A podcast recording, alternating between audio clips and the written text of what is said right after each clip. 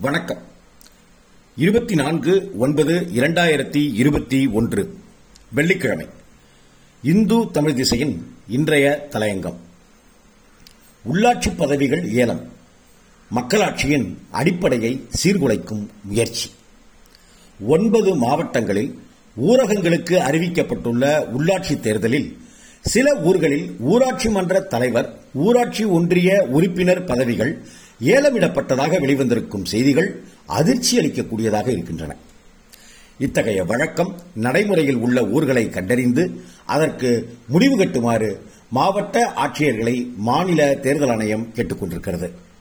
அனைத்து கட்சிகளுமே இத்தகைய ஏல நடைமுறைக்கு எதிர்ப்பு தெரிவிக்கின்றன என்ற போதும் கட்சிகளின் செல்வாக்கையும் தாண்டி ஊர் மக்கள் ஒன்றாய் கூடி இப்படி ஏலங்களை நடத்துவது அதற்கான காரணங்களை விவாதிக்க வேண்டிய தேவையையும் உணர்த்துகிறது. முதலில் உள்ளாட்சி தேர்தலில் செலவழிக்கப்படும் லட்சக்கணக்கான ரூபாயை ஏலத்தின் மூலமாக மிச்சப்படுத்தி அந்த பெருந்தொகையை கொண்டு ஊர் நலனுக்கு செலவிடலாம் என்ற தவறான நம்பிக்கை மக்களிடம் ஆழமாக வேரூன்றியுள்ளது. உள்ளாட்சி தேர்தல்களில் ஒவ்வொரு வேட்பாளரும் செலவிடும் தொகை தேர்தல் தோறும் அதிகரித்துக் கொண்டே இருக்கிறது. ஊரக அளவிலான தேர்தல்களில் இவ்வளவு பணம் இறைக்கப்படுவது வெற்றிக்கான மதிப்பு நிலை என்பதை தாண்டி அடுத்து வரும் ஆண்டுகளில் அவருக்கு கிடைக்கும் ஆதாயங்களுக்கான முதலீடாகவே பார்க்கப்படுகிறது என்பதை வாக்காளர்கள் உணர வேண்டும்.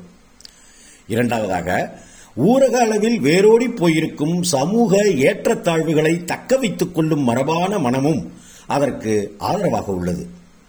வெவ்வேறு சமூகங்கள் கூடி வாழும் ஊர்களில் எண்ணிக்கையில் பெரும்பான்மையினராக இருப்பவர்கள் தங்களுக்குள்ளேயே தலைவர்களை தேர்ந்தெடுத்துக் கொள்ள வேண்டும் என்று விரும்புகிறார்கள். மூன்றாவதாக ஏற்கனவே உள்ளாட்சி பிரதிநிதிகளாக பதவிகளில் இருந்தவர்கள் அந்த பதவியை தக்க வைத்துக் கொள்வதற்கு எந்த விலையையும் கொடுக்க தயாராக இருக்கிறார்கள்.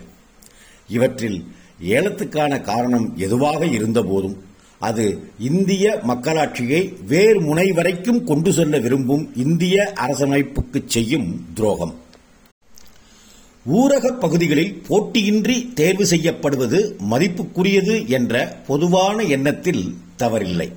ஆனால் அவ்வாறு போட்டியின்றி தேர்வாவதன் பின்னணியில் பதவிகளை ஏலத்துக்கு விடும் முறையானது நிச்சயமாக இருக்கக்கூடாது.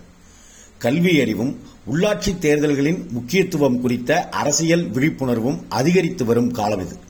எனவே இன்றைய நிலையில் உள்ளாட்சி பிரதிநிதிகள் போட்டியின்றி தேர்வாவது என்பது மிகவும் அரிதாகத்தான் இருக்க முடியும். உள்ளாட்சி தேர்தலுக்கான வேட்புமனு காலக்கெடு முடிந்துவிட்டது.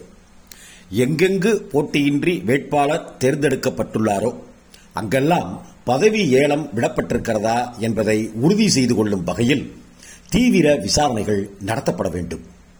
ஏலம் விடப்பட்டது உறுதியாகும் பட்சத்தில் தேர்தலை நிறுத்துவதும் மறுதேர்தல் நடத்துவதுமே சரியான முடிவாக இருக்க முடியும். நன்றி வணக்கம்.